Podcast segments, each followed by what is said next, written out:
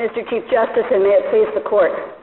Whether our Constitution endows government with the power to force a woman to continue or to end a pregnancy against her will is the central question in this case.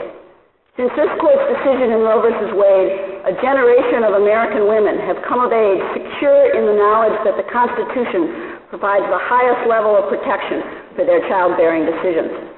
This landmark decision, which necessarily and logically flows from a century of this Court's jurisprudence, not only protects rights of bodily integrity and autonomy, but has enabled millions of women to participate fully and equally in society. The genius of Roe and the Constitution is that it fully protects rights of fundamental importance.